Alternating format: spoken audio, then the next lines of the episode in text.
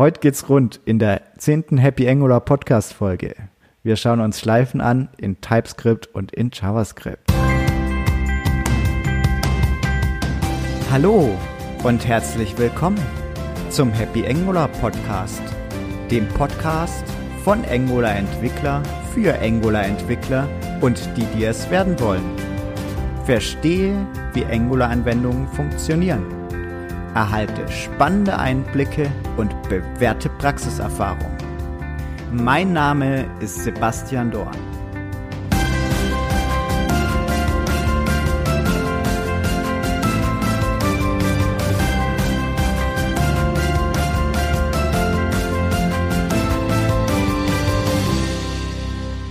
Hallo und herzlich willkommen zu einer weiteren Ausgabe des Happy Angular Podcast. Mein Name ist Sebastian Dorn und heute geht's rund zu. Wir beschäftigen uns mit Schleifen. Schleifen gibt's im Angular-Kontext zwei Varianten. Wir können einerseits die Konstruktionen von TypeScript oder JavaScript direkt nutzen, also so for, while, do-while Schleifen, oder wir können auch Schleifen direkt auf Objekten durchführen, die spezielle Methoden haben, die einen Callback erlauben. Wir schauen uns beide gleich im Detail an.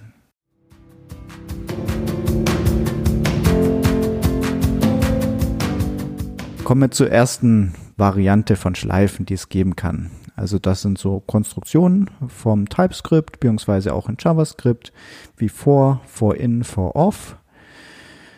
Und erstmal ein bisschen sowas Allgemeines. Also Schleifen erlauben uns halt mit Hilfe von Iteratoren über Listen darüber zu iterieren.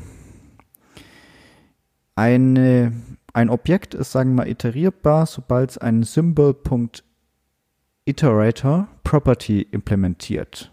Es gibt Standardimplementierungen für Arrays, Maps, Sets, Strings und so weiter. Die haben schon eine implementiert. Und auch die klassischen JavaScript-Objekte haben da auch eine bestimmte Methode, die sie bereits dort zurückgeben.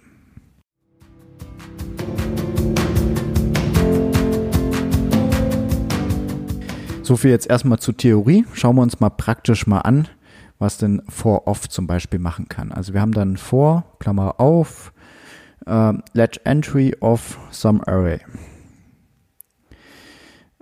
Und forOf ruft einfach den Symbol.iterator auf und returnt einfach die Werte innerhalb eines Strings.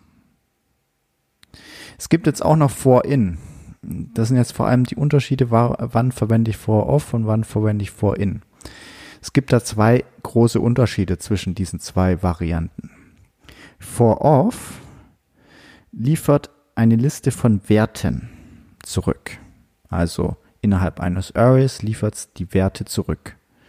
Forin liefert die Keys nur zurück. Das heißt, je nachdem, ob ich die Keys oder die Values von einem Array haben möchte, nutze ich entweder forOf für Values und forin für die Werte selbst. Es gibt aber noch einen zweiten Unterschied zwischen diesen beiden. Wir können nämlich auch forOf und forin auf nicht Arrays anwenden. Und im Endeffekt ist es so, forin erlaubt es uns auch auf Objektstrukturen einfach drauf zugreifen, dann wird halt pro Property die Schleife durchgelaufen. Also wenn wir jetzt eine Property mit Vorname, Nachname haben, dann kommt einmal Vorname, einmal Nachname. So können wir über alle Properties iterieren. forOf auf der anderen Seite ist eigentlich für value-basierte Objekte, also value-iterierbare Objekte gedacht.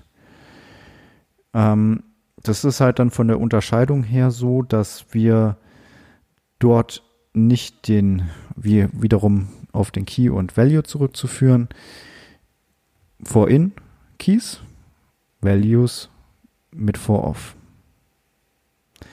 Wir haben auch noch, je nachdem, auf welche Target-Version wir TypeScript transpilieren lassen, verschiedene Hürden noch. Also wenn wir vor allem auf ältere ECMAScript-Versionen, also die Spezifikation von JavaScript, transpilieren lassen wollen, unser TypeScript, haben wir bei ECMAScript 5, aber auch bei ECMAScript 3, also ältere Versionen, die erlauben das nur auf den Array-Datentyp, dass wir hier eine for-off haben.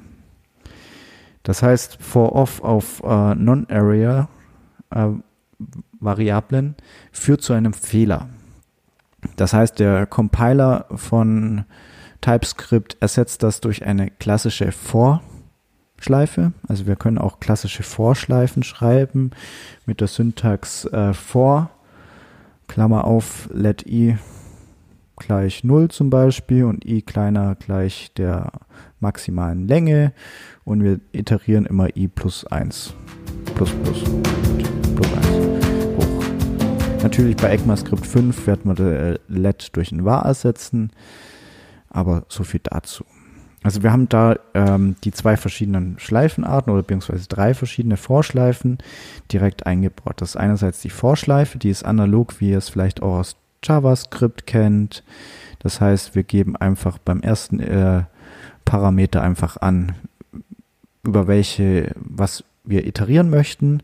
Der zweite ist die Abbruchbedingung, also das erste ist die Startbedingung, die zweite ist die Abbruchbedingung und die dritte ist, in welche Schrittgröße wir hochzählen sollen.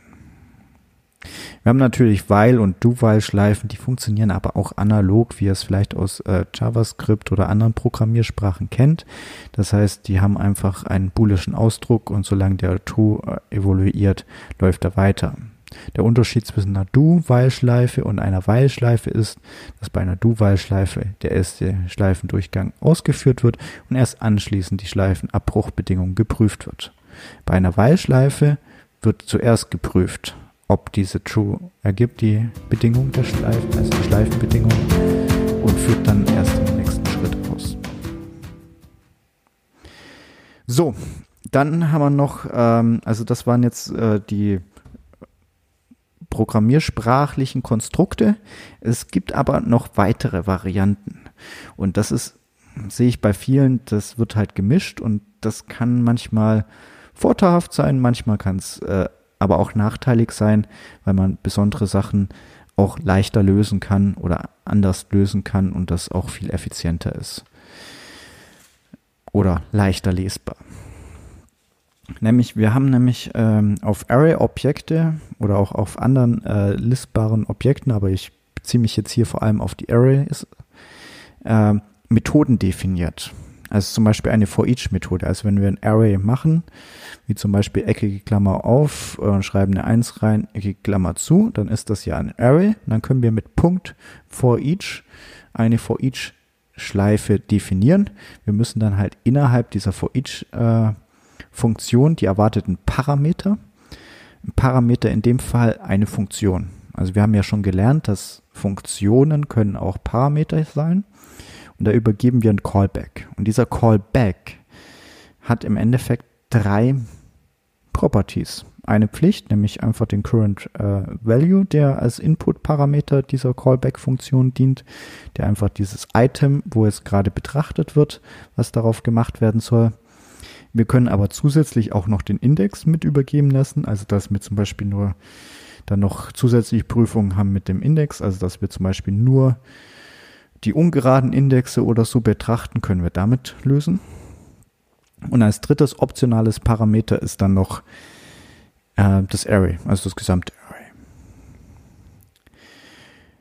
Es braucht keinen Rückgabewert oder der Rückgabewert ist an sich immer undefined, weil das spielt jetzt dafür jetzt keine Rolle. Wir haben jetzt hier einfach einen Schleifendurchlauf und wir können damit dann auch eine Iteration definieren. Das ist eigentlich relativ, macht man ganz manchmal auch so. Es hat halt den Charme, dass wir jetzt, sagen wir mal, nicht die Konstrukte jetzt von den TypeScript-Notationen oder so weiter verwenden. Und wir haben hier einfach eine Funktion, die wir einfach auf jeden Methode aufrufen und die können wir auch gegebenenfalls wiederverwenden. Das heißt, für manche Sachen kann das sinnvoll sein, das so zu machen.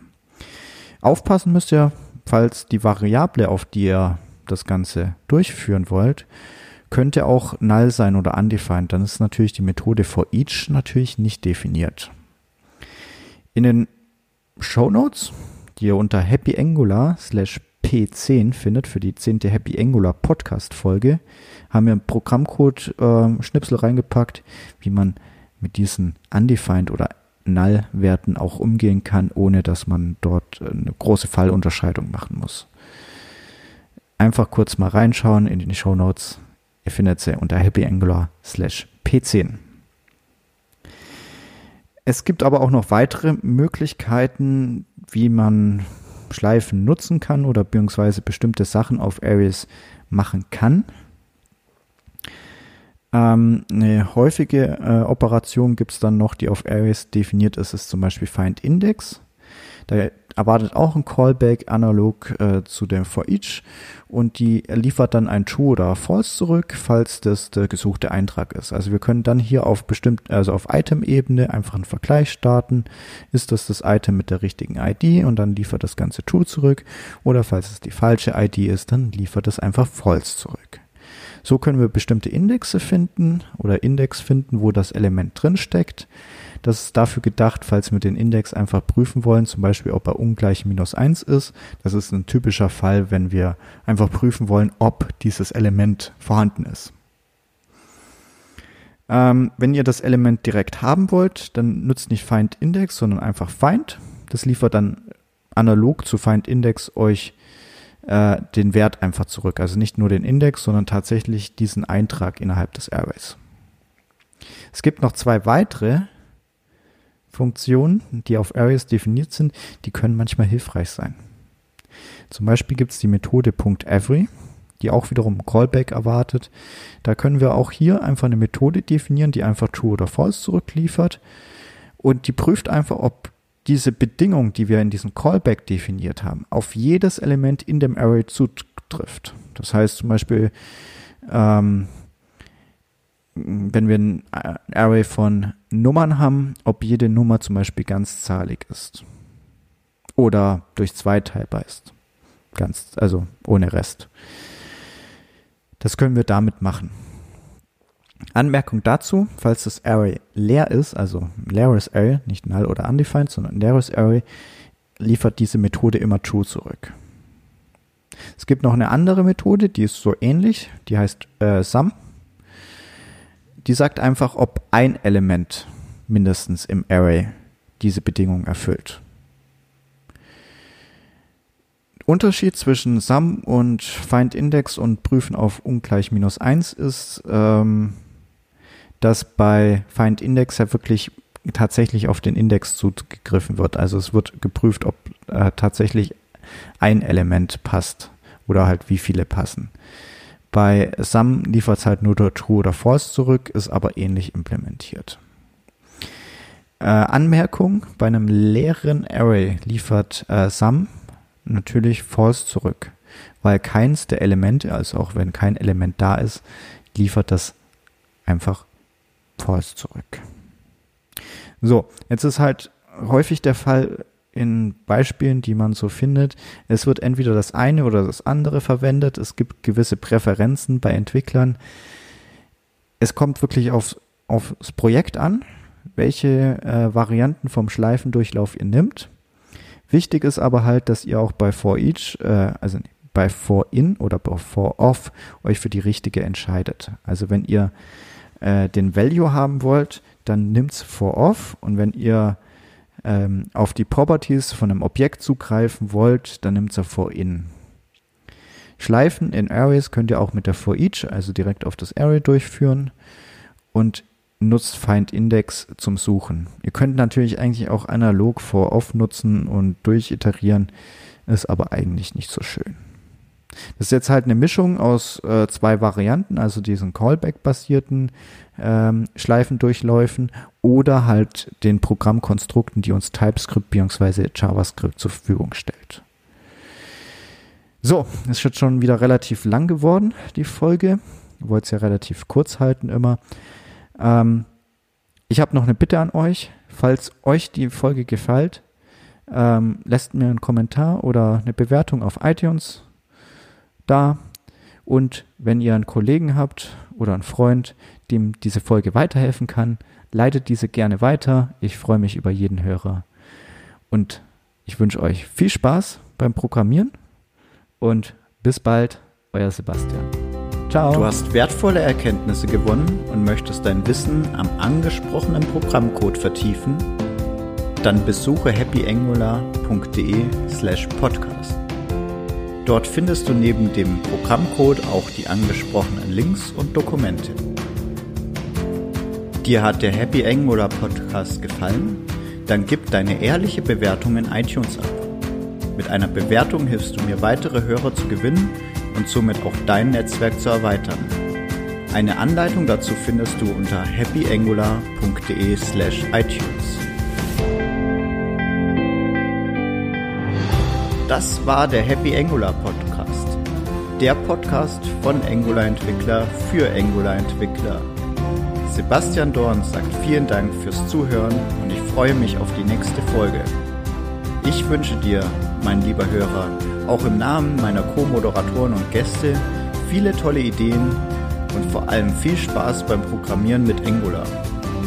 Dein Sebastian.